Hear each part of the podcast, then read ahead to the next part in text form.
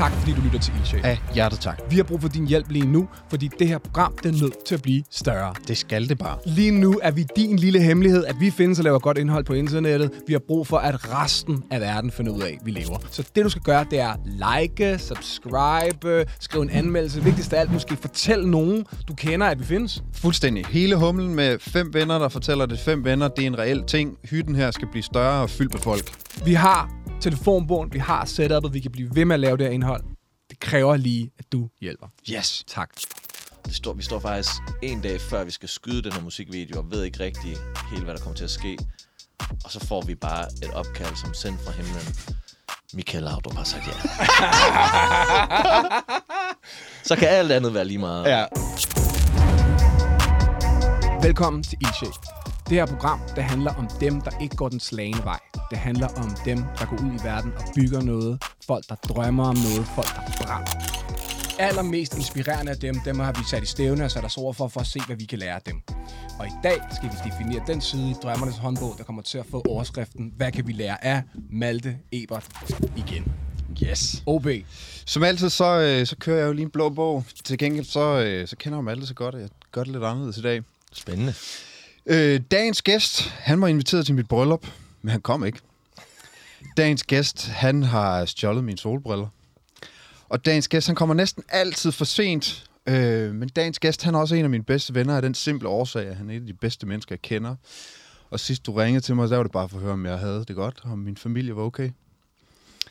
Øh, som regel, så har du også en trøstesmoothie med, når du kommer for sent. Og det skal du have stor tak for. Ikke i dag. ikke i dag. Men du er kommet for sent, vil jeg bare lige hurtigt. Ja. Præcis.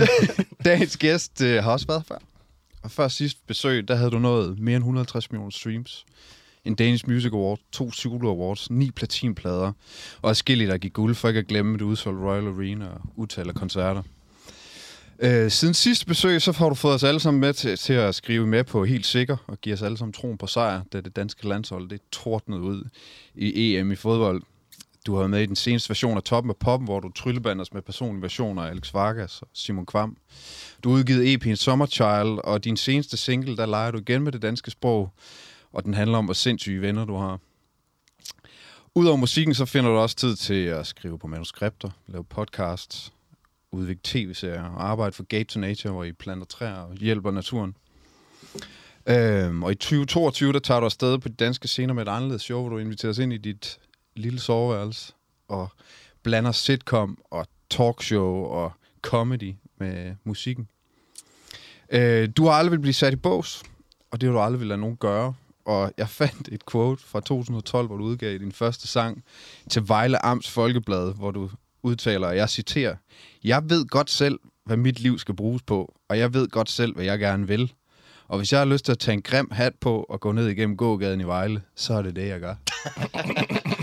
Født 1994, meget mere fra Vejle end de fleste, jeg kender på Vejle. Velkommen til dagens gæst og min kære ven og samarbejdspartner, Malte Ebert. Mange tak. Sikke en introduktion. Ja, jeg skal, skal du se at kysse ham? ja, men det er, det, er, det er jo tæt på. Markus, kan du, kan du klippe mange af de her ting, han har opnået ud? Og så bare Det er rart, det er rart for mig, hvis vi Så bare, bare tager, starte med misset bryllup, stjæle mine solbriller. kommer fra Vejle. Kommer fra Vejle. Han vil have en grim hat på. Ja. Ej, tak for introduktionen. ja, og velkommen til, Malte. Mange tak. Dejligt at sidde i den varme stol med to så prominente herrer. Jeg må, jeg må lige sige, mange af de ting, du nævner, har du selv været med til at lave. Det ved jeg godt. Øh, min succes er din succes. Ja, det er fuldstændig korrekt.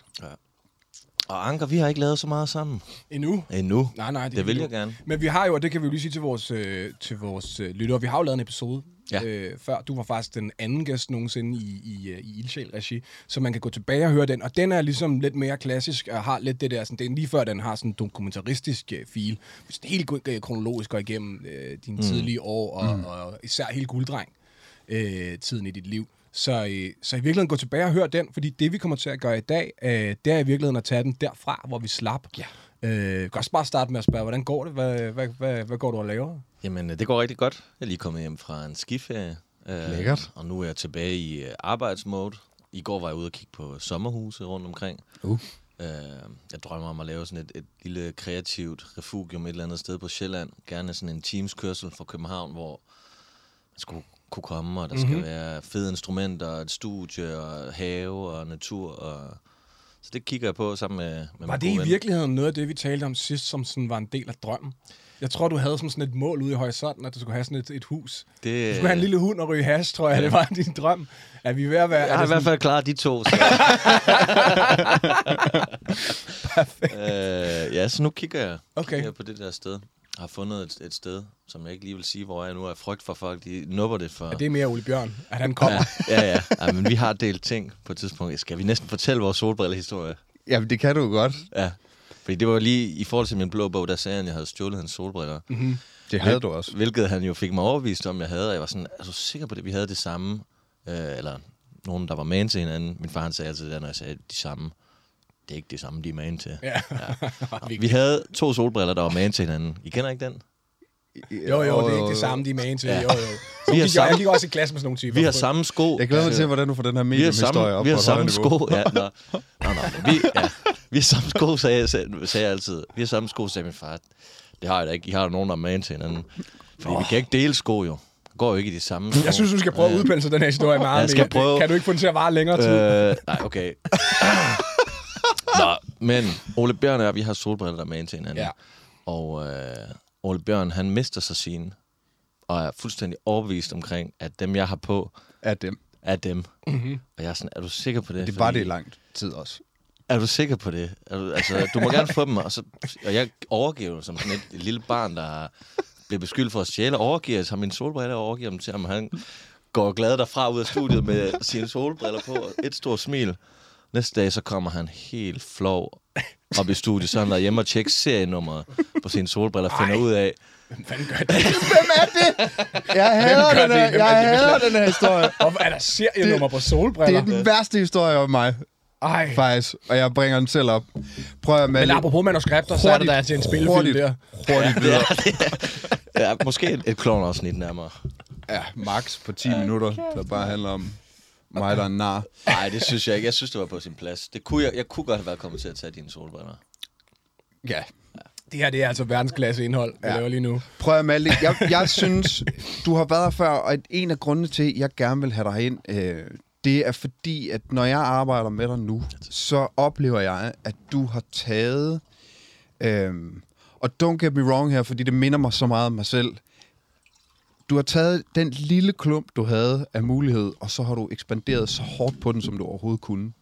Øhm, lige nu, så, når jeg arbejder med dig, så laver vi musik sammen, men du fortæller også altid om tusind andre ting, du har gang i. Og før vi kommer til de ting, og hvordan du har brugt musikken som stepping stone, så tag os lige med. Hvad har du lavet, siden du sidst var her? Altså, der var helt sikkert, som næsten blev EM-sang, og så blev den det alligevel, fordi bare Det var over. den, der var den jo. Hvad skete der der? Jamen, det var jo ligesom sådan en, en lang proces af sådan en mulighed, der pludselig opstår. Jeg, jeg hørte omveje faktisk til en skumtenniskamp, at øh, Det er klart. DBU de er på udkig efter en EM-sang. Skulle du ikke prøve at give et bud på den? Så jeg sådan, jo, det vil jeg fandme gerne. Det kunne virkelig være sjovt. Mm. Så tager jeg studie med nogle venner og laver ligesom mit bud, som jeg lige så stille undervejs finder ud af, hvis der er nogen, der skal love, at Danmark vinder guld, så er det nok ikke mit borgerlige uh, Malte, e- Malte Ebert. Det bør, bør nok være gulddreng. Ja, ja, ja. Så den hat, eller den kanin trækker ligesom op af hatten, og begynder at skrive på det her pitch, der handler om, at vi skal lave en musikvideo, hvor Gulddreng træner landsholdet, og det skal være i 80'er-stil, og kigger på de der gamle recepten, alle for en video, der er, der er en video, hvor Michael Laudrup går rundt i en pool med en ghetto blaster på, på skulderen, som er helt genial, og prøver ligesom at lave et pitch på den æstetik, og sender det til DBU, og vi laver demoen, og de siger, at øh, vi er så gået med nogle andre, mm. og jeg tænker, nå, det var satans. Så går der i mellemtiden et halvandet år øh, på grund af corona. Det skulle ligesom have været Klart, lige op til det der. udsat. Ja, som bliver udsat og udsat. Og jeg, altså, jeg tror ikke, jeg, hvis den var foregået, som den var planlagt i 2020, så tror jeg ikke, jeg havde gjort det. Øh, men fordi der gik så lang tid, og der var noget timing i det, og Ja, det der med, at det var, det var Danmarks genåbning den første sommer, vi fik efter virkelig, øh, altså at det havde været kedeligt i lang tid. Aha. Øhm, så var der bare noget i mig, der sagde, at, at det, det var måske rette timing, og så faktisk den samme, som øh, jeg spillede skumtennis med, der spurgte, om jeg ville øh, lave mit bud, som hedder Luffe, Øh, det er også klart. skide sød. Luffe Janike. De, de mindst overraskende, ja. det er, at du spiller skumtennis, og at DME, der hedder Luffe. Ja. For DBU, eller hvad? Øh, nej, hun arbejder så for, øh, for Nent Group, som er en del af sendefladen, og hun har alle værterne, de, altså de gamle Ja, ja, værter yes. af Peter Smeichel og Yes. Michael Laudrup og alle dem, hun siger, prøv at høre, skal vi ikke lave det her alligevel? Så kan jeg, altså, så kan, i stedet for at få landsholdet med, så kan du få nogle af de gamle spillere med. Og så tænker jeg, okay, gulddreng, der har Peter Smeichel på keyboard med målmandshandsker, og måske Michael Laudrup. Okay, det kan jeg blive nødt til at Ja, prøve det at. Ja, det bliver jeg nødt til. Ja. Og så går vi ellers bare all in på at finde ud af, hvordan kan vi få det her til at ske? Hvem kan være med til at finansiere en musikvideo? Bla bla bla, fordi det er ikke billigt, hvis man skal lave sådan noget der. Og hver gang Gulddreng han ligesom kommer frem, så skal det være Stort. kæmpestort, overbevisende. Altså jeg har det virkelig sådan med den karakter, at nu, hvis han nogensinde skal lave noget, så skal det være så gennemført og så godt, at folk de er bare sådan, okay, fedt. Ja, ja. Det skal ikke være sådan, at der er folk, der sidder sådan, nå, okay. ja. Man Kom, lader ud lige hive. tilbage. Low Ja. budget på en iPhone. Nej, nej, nej, Det, det nej. er ikke sådan den æstetik. Klart. Det går ikke. Nej. Nå, men så går vi ligesom i gang med at lave alt det her, og jeg kan huske, vi, vi sidder, det er faktisk, vi får virkelig, virkelig travlt, fordi vi skal nå det, inden slutrunden går i gang, og der er flere og flere af de her eksperter, der siger, at de kan ikke nå at være med, og vi har måske ikke lige mod på at være med i det her. Og det står, vi står faktisk en dag før, vi skal skyde den her musikvideo, og ved ikke rigtig helt, hvad der kommer til at ske. Og så får vi bare et opkald, som sendt fra himlen. Michael Laudrup har sagt ja. så kan alt andet være lige meget. Ja. Hvis Michael Laudrup han er med, Så er det lidt lige meget, hvad han sagde ja til også. Ja, ja, præcis. ja, vi gør det. Ja. Og så får vi så sendt materialet ned fra Porto, hvor han er nede og kommenterer Champions League-finalen. Hvor det. en, en, øh, sådan en øh, hvad hedder det, fotograf ligesom har optaget ham, hvor han siger, hej gulddreng, det er Michael. og det er ligesom det klip, vi får. Dem, dem har de taget rigtig mange gange, og fra forskellige vinkler, så vi ligesom kan klippe lidt rundt i det. Men det var bare, det var så sygt at se, altså i min verden, en af de største ikoner, der overhovedet Legende. findes. Altså en af de Ja. største legender overhovedet, ja. han er tætteste, han kommer på at være øh, royal, uden at være det Ja, i Danmark. ja. Altså, han kan gå på vandet. Fuldstændig. Han kan tage- han siger hej til en karakter, Ja, du har fundet på. præcis. Det er ikke engang en rigtig mand. Nej, det er ikke engang rigtigt, men han er bare en dreng. Gulddreng. Og han, han ja. Og det er ligesom det, der starter videoen, at Gulddreng ringer og beder, eller nej, Michael Laudrup ringer til Gulddreng og beder ham om at lave en EM-sang. Og selvfølgelig gør Gulddreng det. Kæft. And the rest. History. Ja, ja, ja, ja. Og vi kan vel godt regne med, at du bare bytter EM ud med VM, når... Det kan godt være, jeg gør det. Er klart. Prøv Malte, du, du, du øh, starter, som jeg kender din historie, starter med akustisk guitar i Vejle, og vil gerne med singer-songwriter. Og har lidt svært ved at få gang i det. Alle mulige døre bliver lukket, og du møder alle mulige vægge, som du ikke kan bryde igennem bare med dig. Og så finder du på den karakter der. Og den historie kender vi alle sammen på en mm. eller anden måde. Og du har så senere, så har du taget dit engelske projekt op igen, og nu leger du med det danske. Øhm, prøv lige at, at tage mig på den tur der, bare helt, helt kort, hvordan mm. den udvikling har været som dig, og, og skulle omstille sig.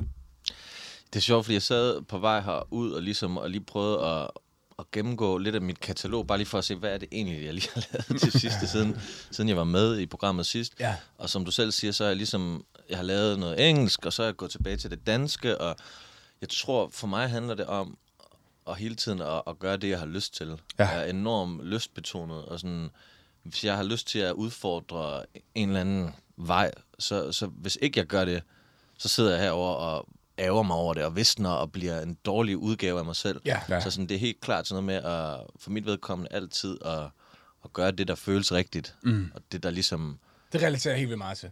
Også fordi historisk set, så er det de ting, det er jo dit, altså gulddreng er jo også født ud af en fjollet idé. Mm. Altså du, du ved, man har svært at overtale nogen til gulddreng, før det fandtes i virkeligheden. Ikke? Altså, så, er det, altså, Ja, så ja. man skal også være sådan, de der ting, vi går ud og gør ud i verden, så er det kan ni af dem ikke mm. manifestere sig. Mm. Men den der tier, sådan er det hele værd på en eller anden måde. Nå, Ja. undskyld, det var bare fordi, det, men det er helt talte bare lige ned i nogle tanker, jeg har Ja. rigtig meget for tiden. Men det, og det er fuldstændig rigtigt. Jeg tror, at det, det er jo i virkeligheden os alle sammen, der sidder her, tænker jeg, som, som gør det, vi har lyst til, fordi vi har jagtet vores store passion, Ja. mm. og så er det lykkedes. Ja.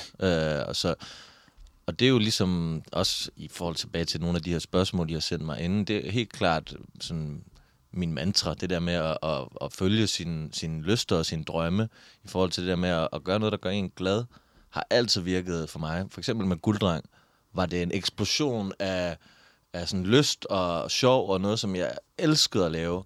Og lige så, lige så meget som jeg elskede det, så blev det også til sådan en, et fængsel på et tidspunkt, hvor det var sådan, okay, jeg havde et ha- halvt år, hvor jeg skulle være den her karakter, hvor jeg ikke rigtig havde overskud og lyst til det. Og så blev det også bare dårligt. Ja.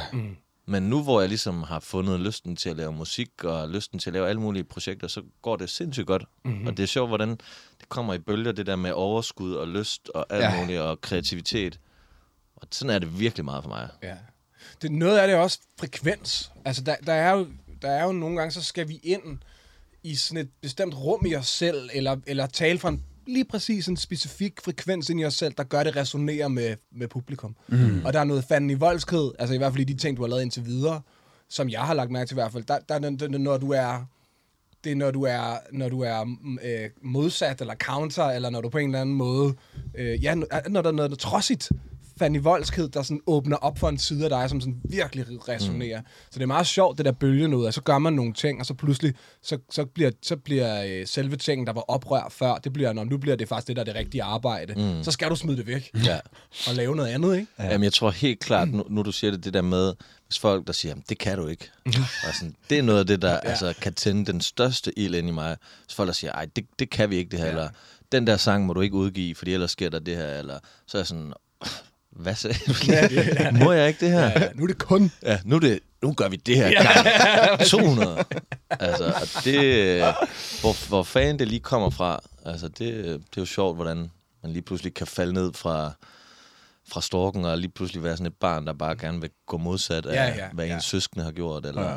Men, øh, men sådan er det. Ja, ja, ja, ja. Og meget heldigt i virkeligheden. Din arbejdsproces, Malte, har du, har du oplevet... Altså, jeg kan huske en mand, der var dybt i et vodkaglas og øh, fløj på verden på... Øh, jeg har lyst til at sige en eller anden flyvende scooter. Jeg kan Mm. fandme huske, hvad det var, du kørte rundt på. Øhm, Segboard. Segboard. øhm, jeg har jo set på dig udefra, hvordan din arbejdsproces har ændret sig, og hvordan du på en eller anden måde oplever jeg har flyttet dig til at tage dig selv lidt mere seriøst. Mm. Øhm, også dit sådan well-being og dit helbred og sådan noget. Kan du sætte nogle ord på, hvordan du, du er gået fra den ene til den anden i forhold til sådan at strukturere dig? Helt klart. Altså, jeg, jeg, jeg har set mange af sådan nogle dokumentarer, der handler om, om folk, der ligesom bryder igennem, og deres drømme går i opfyldelse. Om det så er megastjerner, eller om det er Jon Nørgaard. Jeg synes altid, der, der er jo rigtig mange paralleller til, når man pludselig får succes. Øh, når man ser andre folks historier. Og det, de fleste har til fælles, det er jo, at i det, det lykkes, så bliver man så glad, at det hele er en stor fest, mm. og det stikker af, og der er så mange sjove ting, at det kan være svært at finde hoved og hale i det hele. Og det er ofte, du ved, med, med alkohol eller andre ting, der ligesom kan fordave. Øh, og så er der nogen, der ligesom øh, kommer op på toppen og ryger ned i et hul, og fra det hul finder ud af, okay, hvordan skal jeg bygge en... Øh, En sund version af det her, eller, mm, eller en bæredygtig. Ja, en bæredygtig Ja. måde at, at leve i den tilværelse, som det er at være, være popsanger eller whatever. Mm. Øh, og der er nogen, der ikke finder vej ud derfra, og det er jo så dem, vi mister, eller Ja. dem, som Det er den, der brænder op. ja, Ja, præcis, ja. ja. brænder ud. Og det, og det, jeg vil sige, der var helt klart en, en balance, hvor jeg stod på en eller anden afgrund og var sådan, okay, enten så skal jeg bare hoppe ned i det hul her, Ja, ja. eller så skal jeg prøve at bygge en bro over kløften. Ja. Øh, og det fandt jeg ligesom ud af, hvordan jeg kunne gøre. Og det tror jeg kommer fra øh, min, min, min bag, baggrund, min Ja. ja. barndom og min, mine forældre, som jo er nogle fornuftige, øh, sunde mennesker. En familie, der er læger og sådan noget. Så jeg har altid været meget opmærksom på, at hvis jeg gjorde noget, der var skidt for mig selv, så var jeg godt klar over det. Og vidste godt, det kunne jeg ikke ligesom At blive det ved kostede. Med. Ja, det kostede noget. Og, så jeg har, tror altid, jeg har haft sådan en følelse af, at hvis jeg gør noget, der er usundt, mm. så bliver jeg nødt til at køre kontra. Så skal jeg også tage ud og træne, eller så skal jeg også spise sundt, eller så skal jeg også, du ved... Så du er bare fuld ned i fitness.dk. Ja, præcis. Ej, så, så bare, jeg tror altid, hvis, hvis jeg har haft en hård weekend, så mandag, tirsdag, onsdag, så, så prøver jeg virkelig at gå kontra på Så er det alle juice. Ja, for eksempel. Eller op og, og sidde og svede det ud i Skodsborg, i dampbadet, og lave sådan nogle ting, Ja. hvor det er sådan... Så jeg tror, for mig handler det rigtig meget om god samvittighed. Og der er jeg måske til den lidt hårde side ved mig selv, mm-hmm. hvilket også er, er det, der er sundt for mig, at, at, at jeg måske altså, er virkelig en hård kritiker af mig selv, så, så hvis jeg har haft det lidt for sjovt, så føler jeg virkelig, at jeg skal straffe mig selv ved at, at gå kontra og leve kedeligt. Ja. Øh, Jeg kalder det kedeligt også. Ja.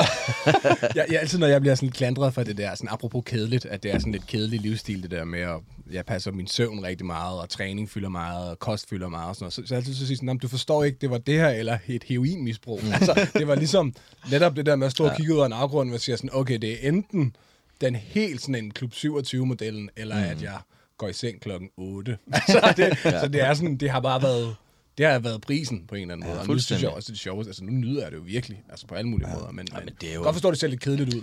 ja, det gør det ikke. Men, øh, jo, det gør det. det har du tænkt over. Det har jeg tænkt over. Hvordan ser det egentlig ud, det Ankerstjerne, han har gang i her? Det ser fandme Det kedeligt ud. kedeligt. Nej, jeg synes jo, det er, det er enormt fordel, øh, forbilledagtigt og ligesom at være en, en god udgave af sig selv, og det er jo også noget, som jeg synes, Ole er et, et pragteksemplar på. Og Klip det sådan ud, at- klip det ud. Ja, og, og, og du ved, blive en, en dygtigere producer, fra da vi begyndte at arbejde sammen i, hvad har det været, i 16-17-agtigt, mm. hvor vi havde sporadiske sessions og lavede engelsk musik, til nu, hvor du bare er, altså i min optik, en af de bedste i Danmark overhovedet. Klip det ud. Det klipper vi ud. øh, så det synes jeg jo også, at ligesom, altså, I er jo begge to gode eksempler på nogen, der er kommet fra et sted, og så mm. er blevet virkelig gode udgaver af jer selv. Øh, så, Er det din podcast, vi sidder Det i? beholder vi. Ja, så øh, jeg vil gerne høre jer, drenge. Ja. Hvad? nu overtager jeg den her podcast. Nu vil jeg give dig en, øh, en, et, et lille kompliment, og det, de sidder jo ikke løst øh, på mig. Dem er jeg faktisk ikke så glad for at, at give ud, det ved du jo godt. Jeg vil sige, jeg, da jeg så, øh, jeg så nogle af de ting, du lavede i toppen af poppen, det har været den eneste gang, hvor jeg nogensinde har tænkt, åh, det ser meget fedt ud, det der. Mm. Altså, det, det, det, så det, det, jeg, jeg har egentlig altid, altid tænkt sådan, det tror jeg ikke, det skal. Eller sådan, jeg, altid synes, jeg synes, det er dig og Simon Kvam, den udveksling, I havde gang i der, men især dine ting, synes jeg var så, øh, så inspireret og sjov. Altså, det var sådan, Fedt. det, det har aldrig set federe ud. Det er jeg meget, meget glad for, at du siger. Hvad, fortæl os lidt om den proces. Hvordan var det at lave toppen af poppen, og hvad for nogle overvejelser var, gik der forud? Jamen, der taler jeg jo faktisk med min gode ven Ole.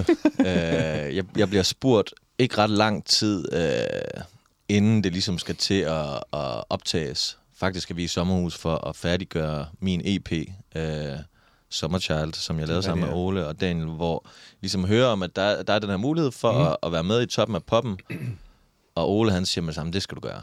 Fordi at øh, I var med med Dyné, eller Mathias var med, og, og det gjorde så meget for jer, og og jeg kigger ligesom på castet og ser, hvem der er med, og tænker, okay, det er fandme, det, det er et stærkt felt, det her. Det er mm. virkelig Var interessant. Simon Kvam med på det Simon? Kvam var med, ja. var, okay. ja.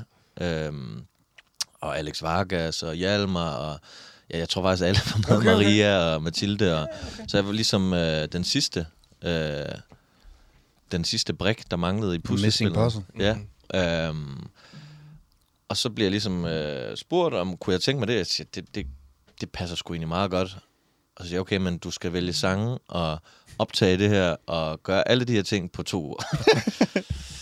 Og sådan, Nå, okay, vi skal også lige have lavet det her færdigt, og sådan her, så er det sådan, om, okay, men så har I fire dage til at gøre det. tror jeg, vi ender med at finde fire dage, hvor øh, Daniel og jeg først kan sidde og tracke alle tingene, og så kan Ole komme de sidste to dage og være med til at, at ligesom finde på, hvordan øh, kompositionerne skal være, hvilke udtryk det skal have, og så skal jeg så den sidste dag ned og øve det med Antonellis øh, orkestra.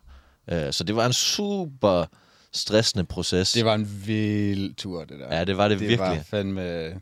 Og det var, altså, det var et mirakel, at det, det lykkedes. Og sådan, jeg kan huske, jeg lå øh, dagen inden, og jeg skulle afsted og tænke, åh, oh, mand, har, jeg, har vi ikke brugt lang nok tid på det her nu? Og, og sådan, bliver det godt nok? Og fordi, at når man er med i det program, så, så føler jeg virkelig, det skal virkelig være Det skal sidde. det skal sidde der, og det skal Ja. være det bedste, man overhovedet kan levere, og, og jeg synes virkelig, vi lavede nogle rigtig gode udgaver, men jeg vil også gerne have haft dobbelt så lang tid, og jeg vil også gerne 100. have, altså, det, fordi, Jamen, det var fedt. Det så fedt ud. Altså, det så fedt ud udefra. Der var jo især den der, den ene, den sådan lidt drilske, den der til Simon Kvam ting, mm. der gik rent igennem, og så din Alex Vargas øh, fortolkning der, var virkelig også cool. Så I skulle ikke have haft mere tid. Det var godt, at I ikke, øh, så havde I... ej, men det var helt klart også mine, det mine to mere. favoritter. Øh, måske sammen med Hjalmars også, var jeg også rigtig glad for, og Mathildes var jeg også glad for, Maria.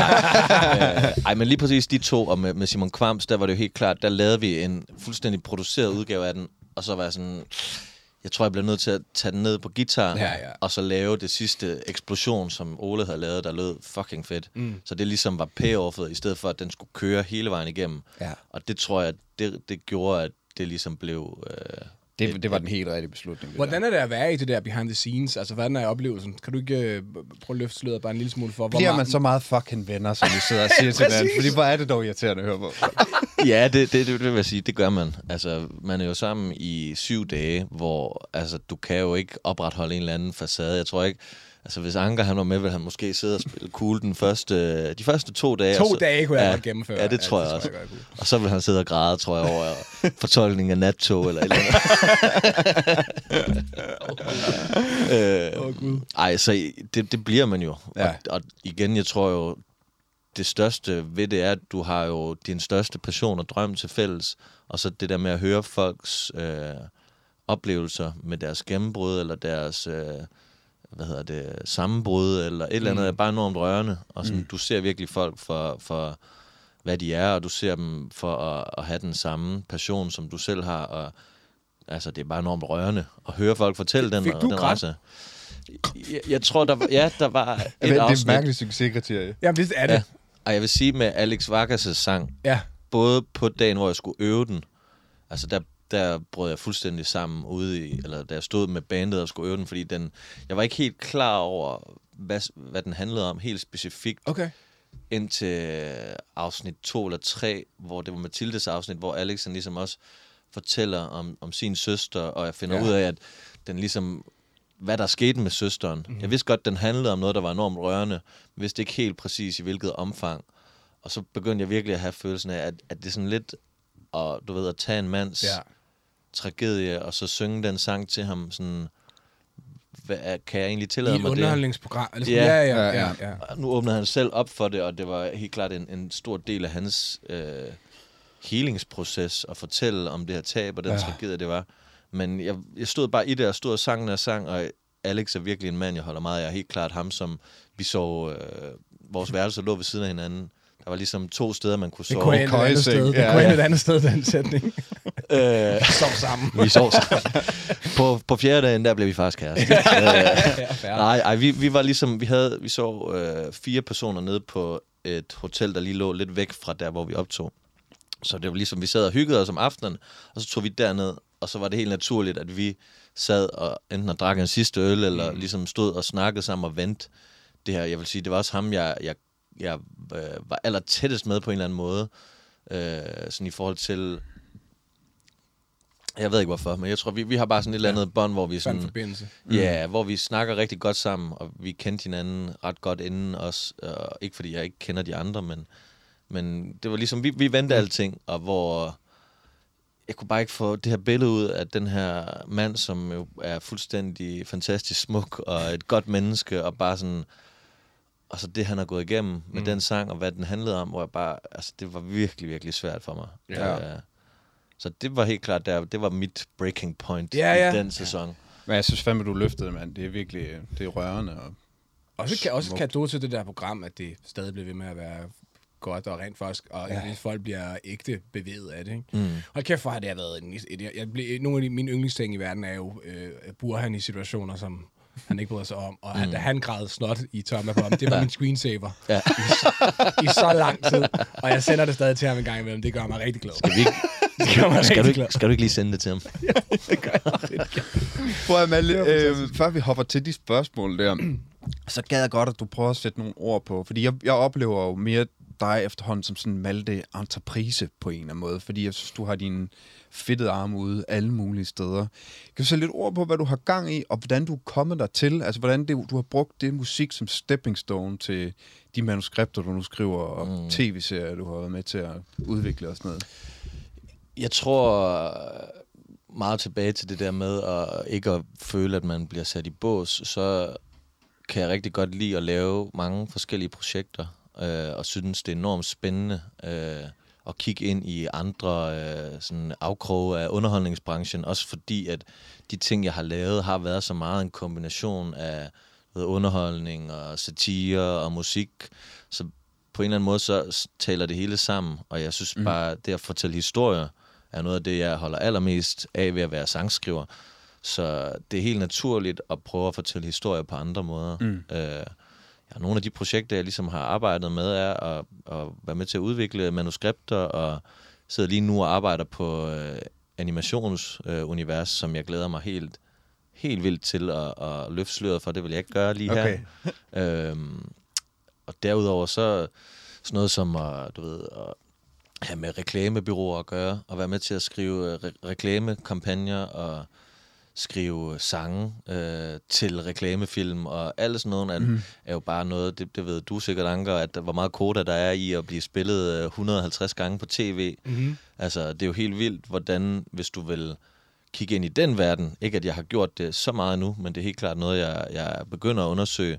Så det der med at få sådan en, en tv-reklame, Ja, bare ja, en ja. jingle på 10 sekunder, giver jo altså 10 gange så meget som at have en EM-sang, der ligger nummer et, hvilket er helt vanvittigt. Ja. Ja, og, og, og jeg tror også, at øh, øh, det har også noget at gøre med hele den der, hvad, hvad får vi for vores Spotify-spins efterhånden? Mm. At det, at det bliver mere og mere inspirerende at kigge ud i verden og sige, øh, hvad, hvad kan vi, hvor kan vi, det, det, øh, det vi skaber, hvor har det, hvor har det mest værdi? Mm. At det er sjovt, og så synes jeg måske, jeg tror også, det har vi måske også lidt til fælles, at nogle af dem, vi kigger på, som vi, jeg, jeg, følger du Ryan Reynolds og hele det der mm. maximum effort og sådan noget, han har gang i? Ja. Det er jo det mest seje, det er jo sejeste i hele verden. At mm. folk begynder at vente. Jeg tror måske, øh, du, du er jo sådan lidt mere min, du er min indie-ven i virkeligheden, så du kommer garanteret fra sådan en lidt sådan en, hvor, hvor sådan noget er lidt øh, blas, blasfemisk. Men jeg kommer jo fra, fra hiphop, hvor, hvor en del af det jo også er, var, handler om at få det solgt og få det manifesteret mm. ud i verden og sådan noget. Og jeg tror også en naturlig forlængelse af det, kan også godt være sådan en reklame. Altså jeg kan godt mm. se det være jeg kan godt se det være ret inspirerende. Altså sådan noget marketing er bare fedt og spændende, ligesom at, ja, at fortælle historier på en eller anden måde. Præcis. Og jeg tror, jeg, jeg elsker at få nogle gange en, en konkret opgave Mm. og løse den. Om det så er at skrive en, en fodboldsang, eller skrive en julesang, eller skrive en til et eller andet produkt, eller sådan noget. Og der er selvfølgelig stor forskel på at stå og reklamere for et eller andet produkt, man ikke kan stå inden, indenfor. Men hvis man får en eller anden opgave, der er vildt sjov, og skal løse den, det kan nogle gange være noget af det sjoveste Ja, arbejde. det er det også- altså sådan noget, at skrive en fællessang til børne-MGP var mega sjovt. Ja. Det gjorde jeg for to år siden. Og det, det der med at, de der opgaver, hvor man ikke skal have sin egen uh, smag og holdning i betragtning hele tiden. Ja, ja, ja. Altså det der med at have et soloprojekt, hvor det er sådan, "Nå, det er det, jeg siger. Det er det, folk skal høre, er min lyd og mine tanker. Det kan blive enormt forkvaklet, fordi man hele tiden kan stands op og være sådan, mm, er det egentlig sådan, jeg tænker? Er det egentlig sådan, jeg lyder? ja, ja, ja, ja, Hvor sådan med, Hvem er jeg egentlig? Ja, hvem er jeg egentlig lige nu? Sådan, og det, Det er jo frygteligt, når man prøver at få hele ens væsens kogt ned i sådan inden omkvædet. Altså, så, det er jo forfærdeligt. Ja, præcis. Det kan virkelig være, apropos fængsel, Ja. så er det bare sådan noget, hvert ord er sådan noget, men det skal også rumme min barndom. Og sådan, ja. ja. så og, bare, men, og det er det, og jeg vil sige, at nogle af de tidspunkter, jeg har haft allersværest ved at skrive sange, det har været, fordi jeg har overtænkt det. ja. Ja. hvor hvis jeg er i et eller andet stage af at være glad og være i virkeligheden lidt ligeglad Ja, ja, ja, ja. med, hvad folk de tænker og hvad sangene skal handle om, og det bare falder sådan frit fra, fra, øh, Leveren. fra livet, ja, eller fra leveren, ja, så, så er jeg helt klart allerbedst. Ja. Det er helt klart, da jeg har skrevet nogle af mine bedste sange, når, når jeg ikke har følt, at det skulle passe ind til sådan mit liv, hvor det står lige nu. Ja, ja. Øhm, I hele den der øh, 1000 kaskette, øh, kasketter øh, øh, entreprisemodel der, er, er det nogle gange, øh, brænder du sammen i det nogle gange? Altså, er det, det, det gør jeg nemlig selv. Altså, så det er mere sådan en, hvad- oplever du nogle gange det der med sådan, okay, jeg er for mange, der, jeg, der er for mange personligheder. Altså, ja, men helt er det klart, svært også, det der? Det er jo, det er jo selvfølgelig en balancegang mellem projekter, og det må for, for, for alt i verden ikke tage for meget fra det, som jeg føler er mit, mit hovedprojekt, som er musik og musiker mm. og entertainer, ligesom at, at stå på en scene. Det er helt klart der, jeg føler mig allermest hjemme. Så, så det er selvfølgelig, for for mig er det sådan en balance mellem, at jeg bliver nødt til at have alle de her projekter mm. ved siden af, For ikke at blive sindssyg. for ikke at blive sindssyg, og for, for at, i virkeligheden at være en bedre øh, sanger og sangskriver og performer. Fordi hvis jeg bare kører i et spor, så, så begynder jeg at kede mig i det. Men med det samme, jeg ligesom søger væk fra det spor, så begynder jeg også at glæde mig til at komme tilbage til det. Ja. Så når jeg så kommer i, i studiet nu, for eksempel med Ole, så er det en helt anden glæde, end det var for tre år siden. Mm. Og sådan, så glæder jeg mig til det. Jeg glæder mig sindssygt meget til, at vi skal arbejde igen, fordi det, det er noget tid siden. Og så, så går man også til det med sådan en, øh, ja, sådan en, en ydmyghed, og, mm. og man er, ja, bare har, har mange idéer, i stedet for at have været sådan helt tømt, når man sidder i sine noter og leder efter en eller anden dårlig idé, man har skrevet for et halvandet år siden. Så, ja. så er der ligesom øh, ja, nyt benzin på øh, maskineriet. Ja. Så har man lige en ekstra god smoothie med den dag. Lige præcis.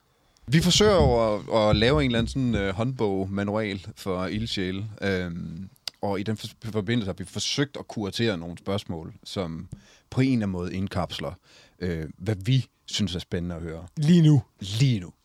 Øhm, så et citat. Noget, der har inspireret eller motiveret dig. Mm.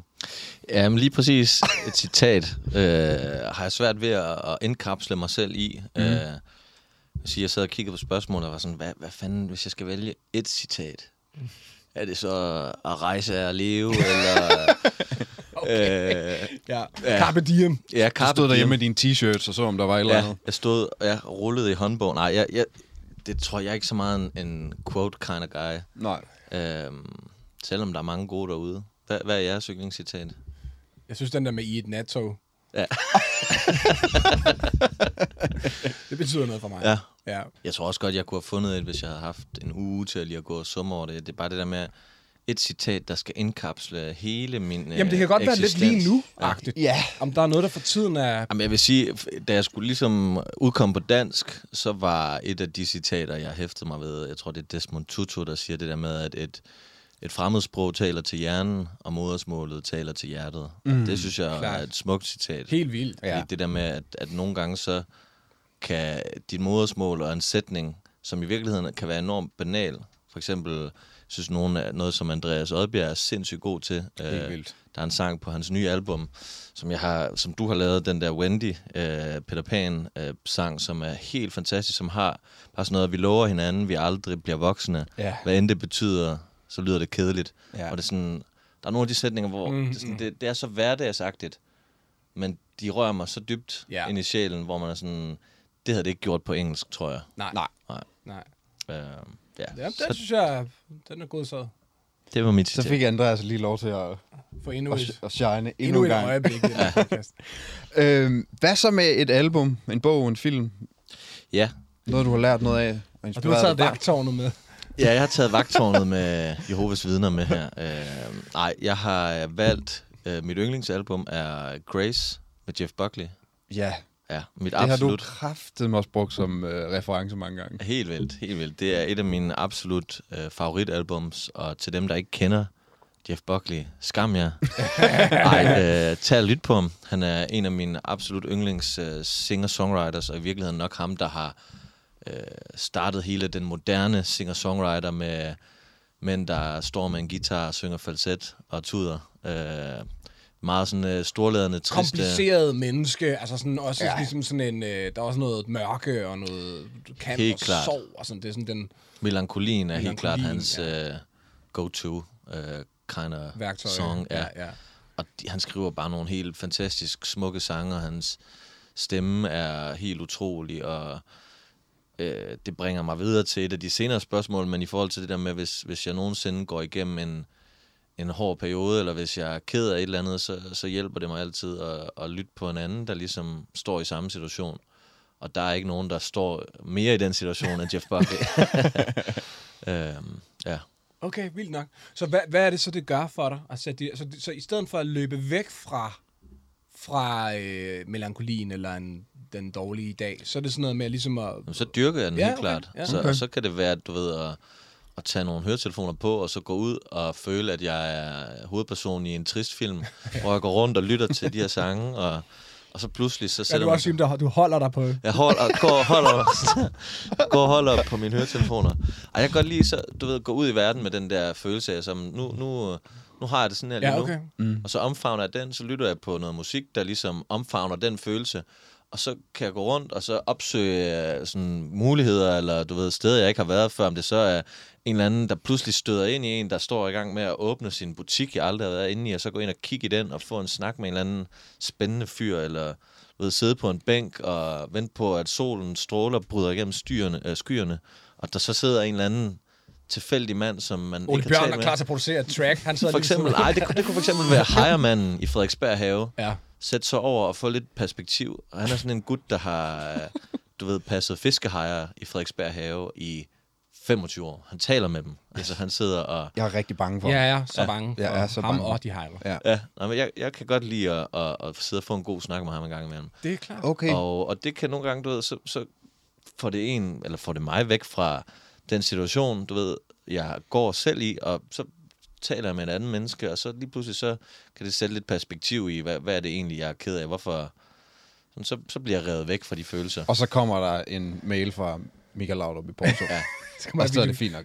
Jamen, jeg tror, jeg, jeg har helt klart sådan en... Ja, jamen, altså... Ja, okay, men det er, jo så, det er så interessant, det der. Og det er måske også sådan en, en, hele kernen i, hvorfor vi godt vil lave øh, det her program, er, fordi det er fedt at høre om sejrene og, og, og miraklerne og tidspunkterne, hvor det hele bare stod rigtig klart. Men det er mm. også fedt at høre om, hvordan fanden gør folk med det der, øh, med, med, med det svære. Mm. Øh, og det er meget mere romantisk, øh, eller hvad hedder sådan, måske er det også sundere, end det jeg gør. Jeg vil jo heller bare, der vil jeg gerne bare have en Monster Energy drink. og løbe op ad en bakke.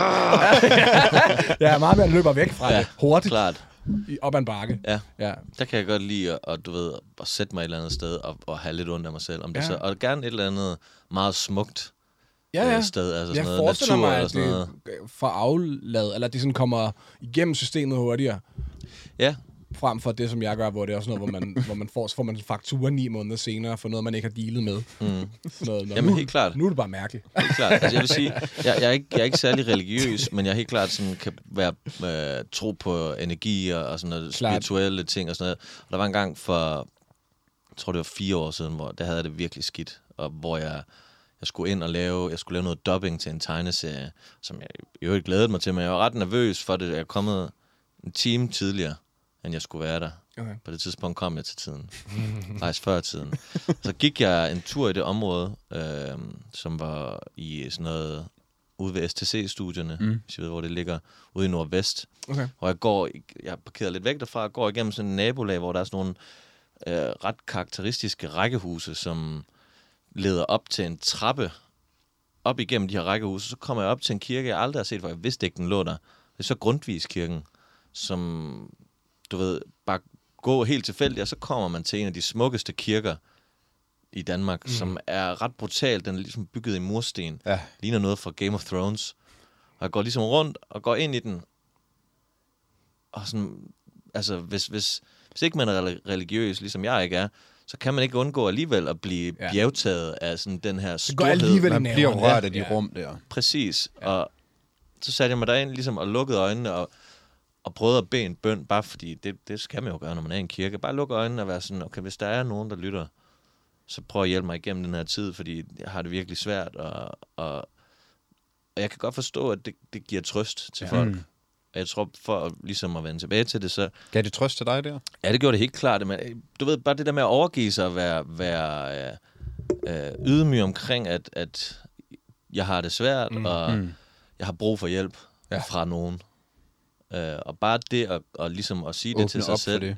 ja, det, det hjælper allerede en lille smule. Mm. Og så kan det også hjælpe du ved, at lytte til nogle, nogle af de smukkeste sange, der er skrevet om at have det på den måde. Mhm. Mm-hmm. Fordi at så føler jeg mig ikke alene i Ja. den følelse.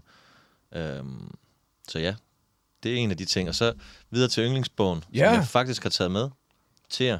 Fuck, For den handler om lige præcis det, at, at, ligesom at være vildfaren, Ja. og ikke vide, hvor man skal hen. Du sidder med alkymisten. sidder med alkymisten, så der er også lidt en Må jeg lille... se den? Ja. Fortæl endelig om, hvad den, har, hvad den kan og har gjort for dig. Der er også lidt uh, dobbelt betydning for mig, fordi den, den handler om... Alkym, alkymi er jo at forvandle simple metaller til guld. Ja. så der var lige lidt sjov der, men... men det handler ligesom Så lidt om, sjov. Ja, så lidt sjov. Så lidt. Ja, meget, meget, meget lidt. Men, men øh, Men ej, den handler om en forhyrte. til kaffe. Hvad siger du? Bønner kan også blive til kaffe. Lige præcis. Ej, den handler om en, øh, en forhyrte, som går og, og passer sin får, men drømmer ligesom om noget andet. Han er sådan, grunden til, at han, han passer de her får, det er, fordi han, han godt kan lide friheden, og det er jo bevægeligheden i at være forhyrte.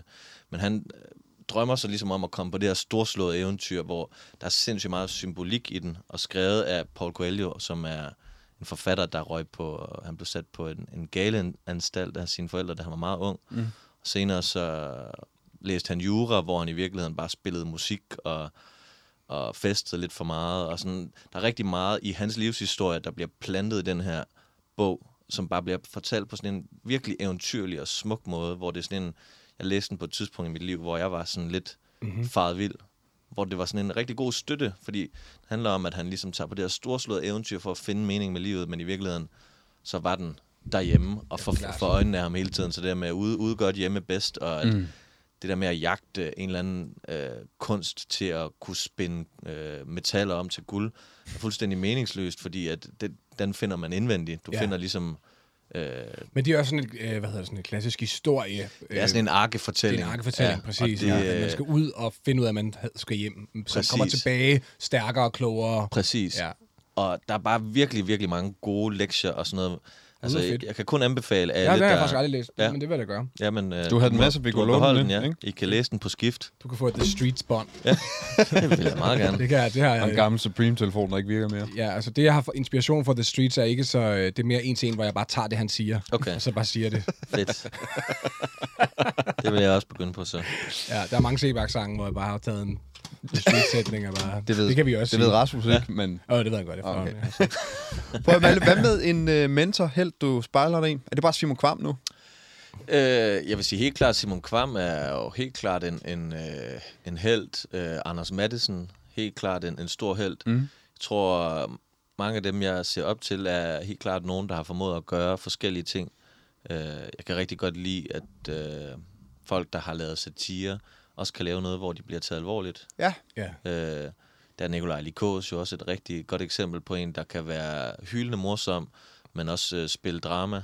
Mm. Øh, det er virkelig sådan en evne, jeg beundrer enormt meget. Men det er noget af det sejeste. Altså, det tager ja. også, at jeg synes, det der, man er folk i stand til at bygge forskellige ting på en eller anden måde. Ja. Altså, det er så cool.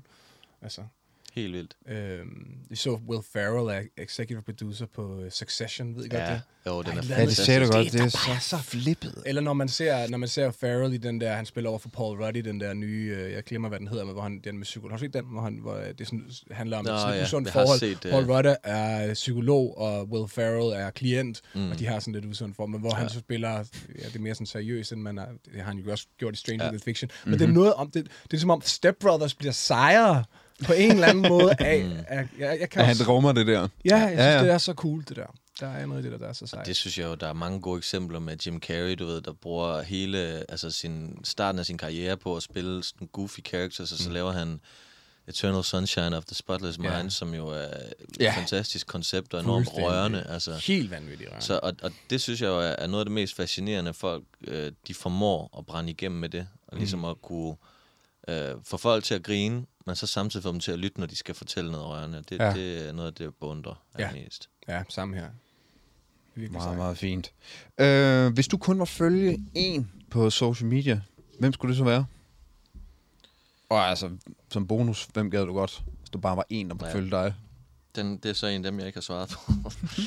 Hvis jeg kun måtte følge en... Så jam et eller Hvem, andet. hvem det, får du mest ud af? Altså, sådan, er der nogen, er, og får du noget ud af det? Bruger du sociale medier til andet end at lave reklame for dine bigs? Altså, får du en eller anden... Helt klart, jeg, jeg bruger sociale medier til at ligesom at, at også øh, forbinde mig med, med mine, mine følgere og mm. fortælle min historie. Jeg prøver virkelig at give mere og mere sådan af mig selv, og jeg helt klart i en periode følte, at, at jeg skulle skærme mig lidt og ikke give for meget ud den vej. Men jeg prøver virkelig at... Så, og det kommer jo også af overskud, når man, når man når jeg har en god dag, og jeg har lyst til at, ligesom at lave et eller andet på sociale medier, så, så gør jeg det. Men øh, altså, jeg bruger det helt klart til mere end bare at reklamere. Og okay. er der nogen, du følger, som giver dig noget der? Altså, som du bliver inspireret af, eller bare sådan griner af? Det, Det det er er der- en meme-site. Det er der, ja, der er en. Okay, men den her, den hedder Punhub. og den har... Det er allerede dårligt. Det er Ja, fedt. øh, og nu Og skal det jeg er prøve- ordleje. Ja, men det, det han gør, det er, at han laver sådan nogle, øh, med sådan nogle øh, billeder, sådan nogle øh, stock photos, til at lave sådan nogle... Det er lige dig, det der. Ja, det prøv at se den der. Se på afstand. Jeg synes, det der er sjovt. Så hvad, vi har et billede af en doktor og en ældre mand. Mm-hmm. Ja, okay, sjovt. Og dem er der bare rigtig mange af. Sjovt, okay. For, for at fortælle lytterne, så er det en doktor, der står og taler med sin patient, hvor doktor, øh, eller patienten siger, I broke my arm in three places. Så siger lægen, well, don't go to those places.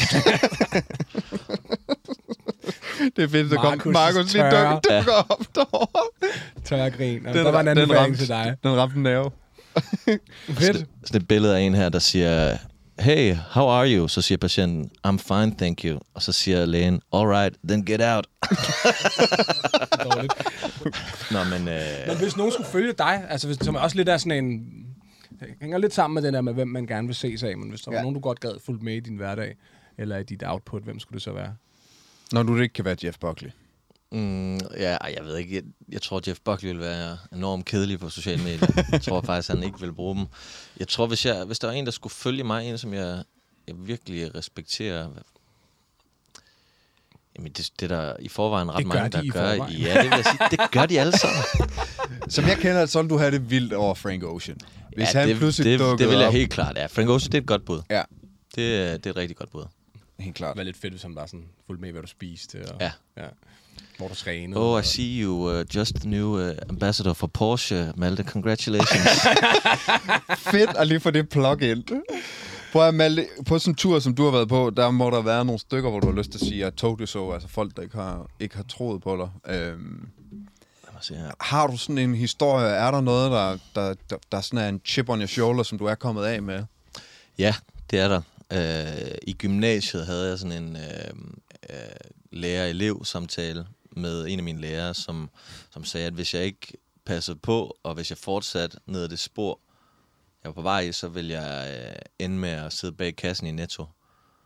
Hvor jeg synes for det første, er det enormt arrogant og nedladende at bruge det som et dårligt, eller et eksempel på, hvor galt Hvor det galt kan det gå. kan gå, ja, ja. Ja, ja. ja. Det er super, super nederen. Ja. Så elitært. Virkelig, virkelig skodsagt. Og Ja. så en anden ting er jo også bare at sige det til en, en ung knægt, der drømmer om at, at leve af at lave musik. Øh, ja, det var helt klart sådan en ting, hvor jeg var sådan, kæft mand, jeg vil gerne en eller anden dag stå, for jeg kan huske, vi analyserede Nephew-tekster i hans team. Jeg gerne en eller anden dag stå, og så skal du analysere en af mine tekster, mm. eller et eller andet. Og så, da jeg skulle spille på gymnasiet, det var så fire år senere, lavede jeg en, en video, som Gulddreng, de bad mig ligesom om at, at annoncere, at øh, jeg skulle komme og spille på gymnasiet. Så lavede jeg en video, hvor jeg var, sagde et eller andet med, at øh, øh, jeg tror noget i retning af, at øh, det blev vist ikke øh, bag kassen i Netto alligevel var et eller andet, og blinkede til ham, min lærer der, et eller andet. Navn gav du ham. Ja, ej, det tror jeg ikke, Okay. jeg gjorde. Det tror jeg ikke, jeg gjorde. Fair nok. så han sådan lidt op til, altså Nephew var øh, kredibelt, eller hvad skal man sige, godt nok til at, at kunne blive analyseret i hans timer. Ja, Tror du så, han synes, det var en, altså, var der så en ekstra I told you so i hele den relation til Kvam og respekten for Kvam? det tror jeg. Ja, Det tror jeg bestemt. den var noget værd. Ja. Fedt. Fedt. Øhm, når jeg tænker på mit musikvirke, så vil jeg jo enormt gerne anerkende som mine kollegaer, altså jer to og dem, jeg arbejder med. Det ved jeg godt. jeg har også stoppet med at arbejde for den del af det. Øhm, hvem vil du gerne anerkende af? Din... Lad se, hvad jeg har skrevet her. Jeg har skrevet, hvem vil du gerne anerkende af? Så skriver jeg, dem jeg ser op til. Så det er jo i virkeligheden ikke jer to. Jo. det havde også dumt. Ej, jamen det er helt klart. Altså kollegaer og, og folk, jeg respekterer og, og spejler mig i, som for eksempel Simon Kvam, eller mm. Likos, eller Anders Mattesen, som jeg nævnte tidligere. Og jeg tror også helt klart, jeg har en, jeg har en stor fascination af, af dem, der kan noget andet, end jeg selv kan.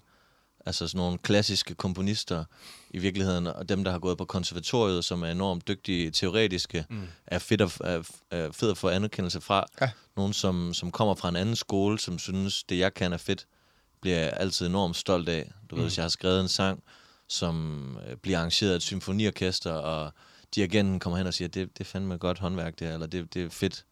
Og sådan, okay, Ja. det, det bliver jeg virkelig Ja, stolt over. Det forstår jeg godt. Ja. Og så man sådan, det er jo tilfældigt. Det er kæmpe øh, random tilfælde. det kan jeg ikke gøre igen. Bare, Jeg har lige læst uh, Phil Collins' uh, selvbiografi, hvor han på et tidspunkt skal arrangere uh, sine sange til Broadway, som han har skrevet til Tarzan. Ja. Hvor det ligesom skal spilles af et stort symfoniorkester, hvor han skal skrive alle de her roller, hvor han finder ud af, at han er på så dybt vand. Han, Ja, ja. Også, han, han ved ikke, hvad han laver. Og han har sådan et rigtig sjovt citat, hvor han siger, at... Uh, at under processen indser han, at han ikke kan kende forskel på sin egen røv og en obo. sjovt. Det er virkelig sjovt. Jeg lavede det der øh, program, som, øh, som I ikke har set, fordi ingen har set det. Der hedder, der hedder øh, En sang fra hjertet på DR, som jeg lavede lige inden jeg lavede X-Factor, hvor man skulle øh, lave sådan nogle fortolkninger. Altså folk skulle ligesom bruge en sang til at sige undskyld eller tak til nogle i deres liv. Og der skulle jeg instruere, øh, og ikke dirigere, men instruere DR's Big Band.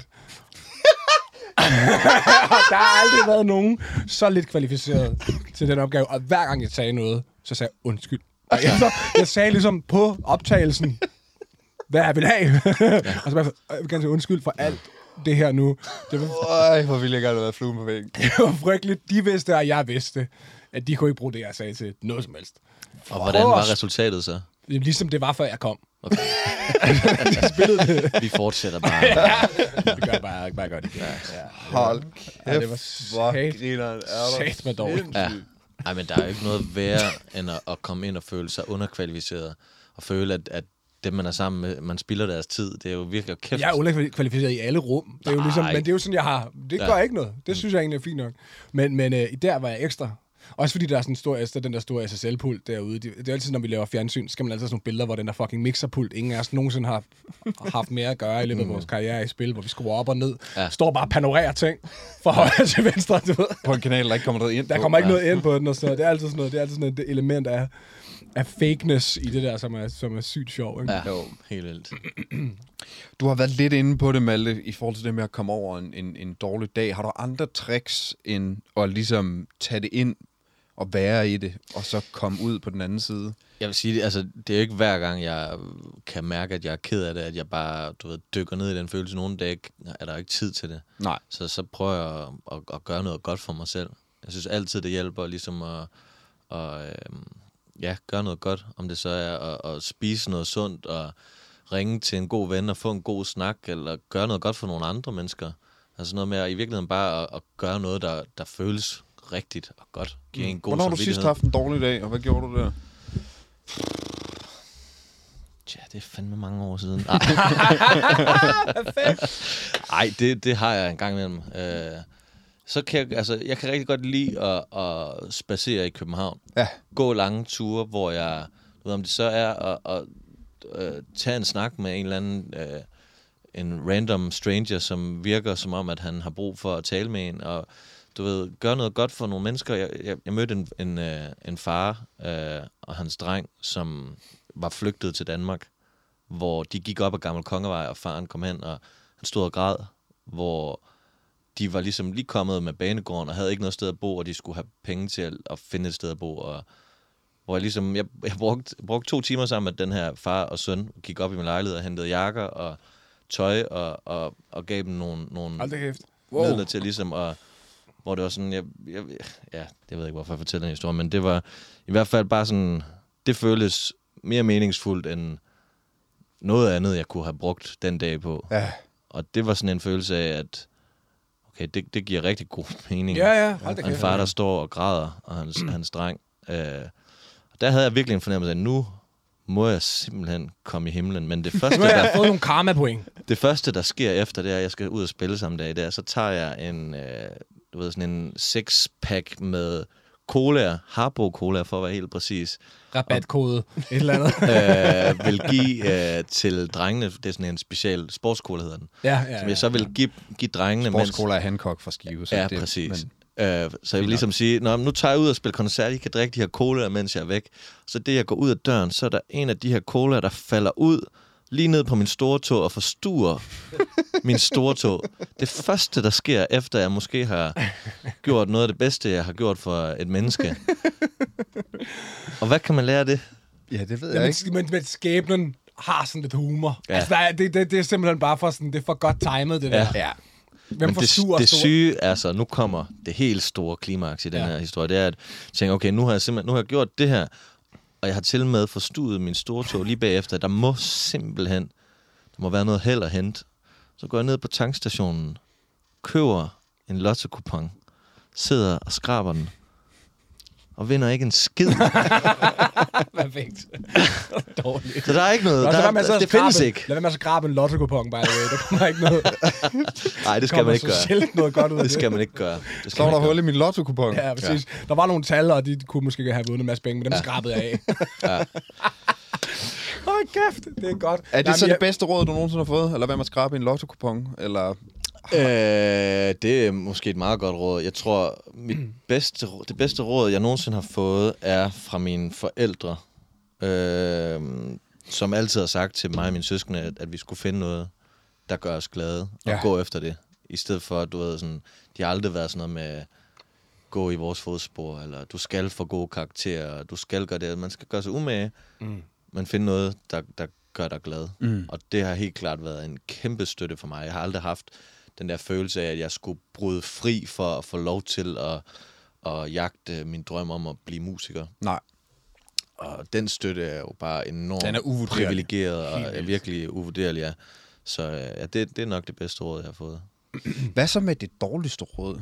Det synes jeg jo er det sjoveste af alle de her spørgsmål. Øh, det dårligste råd har nok været i 4. klasse, hvor jeg øh, var på besøg i Aarhus øh, ved min kære fætter Emil, hvor jeg tror en af hans øh, veninder og ham øh, så på mit tøj og var sådan, sagde, du bliver nødt til at få noget mærketøj. Altså, ikke som sviner, men som råd. Ja, som råd, ja. og det fik jeg. Okay, det er fandme sjovt. Mærketøj. Ja, det var meget stort tilbage i... Ja, ja, okay. Hvad var det? Hvad har det været i 2007? Der er noget 6? geografi involveret i det der også, Ja. tror jeg. Er det, ikke- er det ikke sådan mærketøj? Det, er sådan, Mærketøj, det det var... mere sådan... Så Du skulle man jo have... bloggen ude i Hundi, der, der var det ikke mærketøj. Nej, jeg er sikker på, at mærketøj også fyldt, men decideret sådan at sige til nogen, du skal have noget mærketøj. Det var bare ikke cool at gå i uh, H&M. Altså, det, Nej. det var det ikke dengang. Men uh, det synes jeg var et dårligt råd. Men jeg forstår det godt. De ville jo bare hjælpe mig, og det gjorde de også. Men uh, det vil jeg i hvert fald aldrig nogensinde videregive, det råd. Det, der er meget mere til livet end mærketøj. Ja. Ja.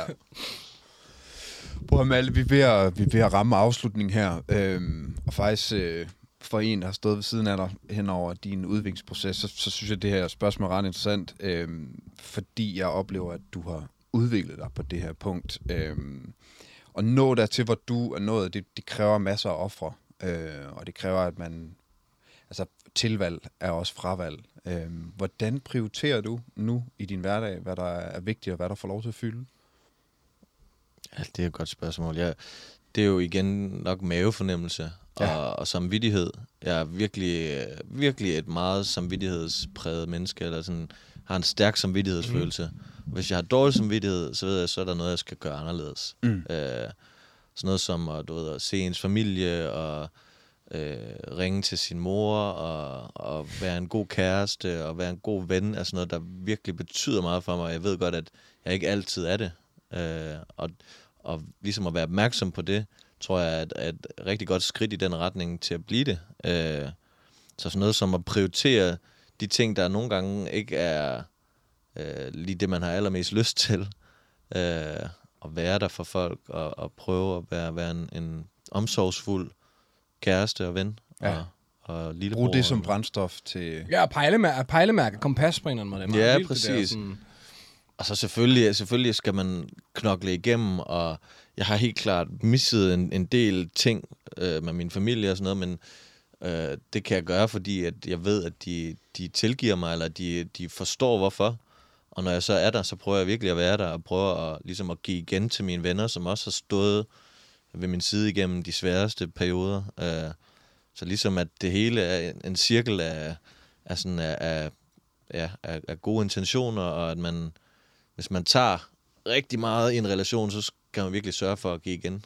Øh, det er helt klart noget, der, der fylder rigtig meget i, i mine tanker. Mhm. Jeg kan tit have sådan nogle netter, hvor jeg ligger, og lige pludselig så kommer der en eller anden bang, ting ind i mit hoved, og jeg sådan, hvorfor gjorde du det der? Hvorfor sagde du det der til ham? Nu skal jeg i hvert fald, hvis... Og så kan jeg ligge og vende og dreje det og tænke, ah, er han blevet ked af det?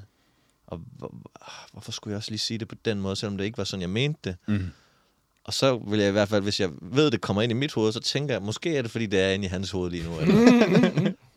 og så må jeg hellere prøve at, at, i hvert fald tage den snak, eller sige, prøv at jeg, jeg har tænkt over det her. Mm. Jeg tror, vi har haft det nogle gange, eller sådan, hvor der har været en eller anden lille ting, eller sådan noget, hvor, og du er jo også på den måde, hvis du har sagt et eller andet, eller Meget. gjort et eller andet, så kommer og siger det dagen efter, hvor øh, det bare overhovedet ikke har fyldt noget ind i mig. Ja, ja, ja. Men, og det er jo ofte den ting, man oplever, at øh, i hvert fald jeg gør, at, at de ting, som jeg har bekymret mig om, er i virkeligheden bare op i mit eget hoved. Der er ikke nogen andre, der går og lægger lige så meget mærke til det, jeg siger og gør. Jeg kan, i hvert fald selv sige, gør. jeg kan i hvert fald sige nu, Malle, du er tilgivet for ikke at være kommet til mit bryllup. Det er jeg virkelig glad for. På bånd. Men det, er- det er officielt noget, som jeg også er virkelig, virkelig ked af, og som jeg mange gange har, vi har taget den snak rigtig mange gange, og det var virkelig en periode i mit liv, hvor jeg havde det enormt svært, og hvor jeg bare, altså, jeg kunne nærmest ikke, jeg kunne ikke planlægge mere end sådan en dag frem, fordi jeg, jeg, jeg var bange for at få det skidt. Mm-hmm. Så det var helt klart mere sådan en følelse af, at, at altså jeg, jeg kom jo heller ikke til vores managers 30-års fødselsdag, fordi jeg havde det weird. Ja. Og jeg tror, det der med at, at komme til noget, hvor man føler, at så bliver man bare en byrde. Og sådan en fest, der bare skal være om jer to, og handler om, at I er glade, og ikke komme som sådan en... Oh, der kommer ham der, der har det underligt. det var mere den følelse, Det tror jeg. jeg så godt, Det det, der. forstår jeg ja, så fandme kommer det til at også, handle om Malte. dig på sådan en ja. naturlig eller andet måde, ja. Ja, det var i hvert fald den følelse, jeg havde, selvom det er helt klart er noget, jeg fortryder rigtig meget. Nej, prøv at, jeg, jeg, synes, det, det, er ikke den, vi skal gå ud på. Jeg synes mere, man skal gå ud på at, at, at, at være et godt menneske. Hvad det kan gøre for en, og netop bruge det som pejlemærke og kompas i alle andre ting, man Ja, gør. det er ret cool også, fordi øhm. det har Øhm. faktisk ikke været overraskende nok op at vende nogensinde i podcasten. På den, Nej. på den der måde, som sådan en. Så det er en ret, det er en ret fin ting. Tusind, tusind tak. fordi Men du det var en kæmpe stor fornøjelse. Ja, Ja. Tak, vi fik rigtig, rigtig meget af det, og det håber jeg også vores, det tænker jeg, vores lyttere også gjorde. 100 procent. Øh, vi ses til par 3. Det glæder mig til, drenge. Tak, Tak for for det. uh, invitationen. Så er vi ude. Fuck, hvor fedt.